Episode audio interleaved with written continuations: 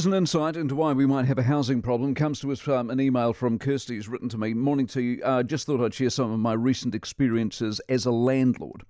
I'm constantly getting applications from single non working parents with one child. Uh, the government is paying for, in my case, one times three bedroom house with one adult, one child, one times four bedroom house with two adults and one child. I'm about to rent another adult and one child uh, with a three bedroom house. So prior to Labour, a mum and a child would have to find another mum and a child to share the house like that with WINZ because they would limit the rent they paid based on the number of children. Imagine how many families we could be housing if our rentals if the government on our rentals and if and, and she says she would if the government wasn't so happy to pay for the entire house for a single adult and child would we have a housing crisis at all? It's worth thinking about it isn't it? And if you're in that situation let me know. 22 minutes away from 8 Friday morning, uh, we'll do the week with Kate Hawkesby, Tim Wilson after 8. Murray Old still to come before 9 o'clock, and we leave you for the weekend. Uh, well, we've got a little bit of action here. This could be a good idea, and it comes from Stuart Nash. A bit of action uh, to try and get our small and medium businesses paid on time. So, Stuart Nash, Small Business Minister, is looking to bring in legislation that would require large businesses who make more than 33 million bucks a year, and all government departments as well, publicly disclose how long they take to pay their invoices. Now, the boss of the Canterbury Employers Chamber of Commerce, Leeann Watson's with us on this. Leeann, morning to you. Morning, Mike. As an idea, do you like it? I do. Um, we know that cash flow and access to capital is always a challenge for small business, and waiting for invoices to be paid can be, a, you know, a real challenge for those small businesses. But we do also need to recognise that this is another layer of compliance oh. and, ah. and, complexity for big business, and there's been plenty of that over the last few years. That is true. So we've got a conundrum there. Why do big businesses treat small businesses so poorly?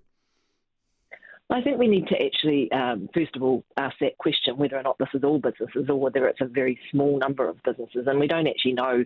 Uh, I certainly haven't seen any statistics around that. I know that uh, the government has had a focus on this, including their own uh, public sector, you know, ensuring that they pay their invoices as well, because that uh, in the past has certainly been an issue. Mm. Uh, and I know they set a target a while back to get 95% of their invoices paid within 10 days. I don't know why that's not 100% um, from the public sector, but, um, you know, this is something that we certainly need to address for small businesses uh, because it does have an impact. So, you know, we, we're by and large supportive of this, but we do need to recognise that extra layer of compliance. So, what would your sense be if I rounded up 100 business people and I said, tell me the issues and difficulties you have at the moment? Where would I don't get paid soon enough come into that?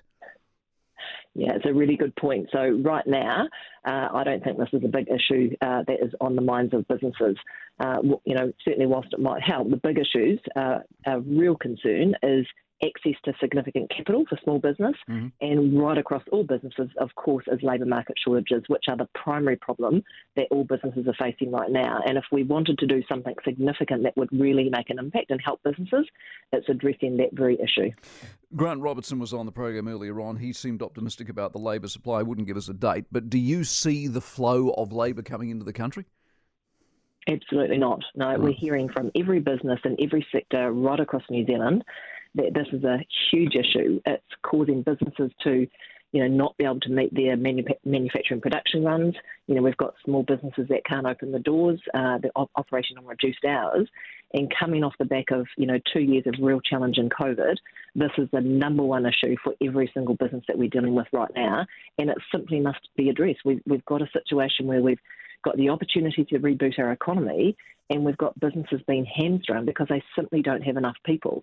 And immigration is, you know, one of the solutions to that. There are certainly other solutions, such as freeing up, uh, you know, capital for businesses to help invest in new technology, automation, those sorts of things. But small businesses, again, need access to capital to do that. And at the moment, they simply don't have it. So there's a number of things to, to work through, even even on our education system. But immigration is certainly the big lever that the government need to address to make this problem go away. So what's what's your possible. vibe on the economy? So 1.7 yesterday took most people by surprise. It looks like it's got some life. Do you see that? Can you explain it? Is it part of the overall picture? What's your feel?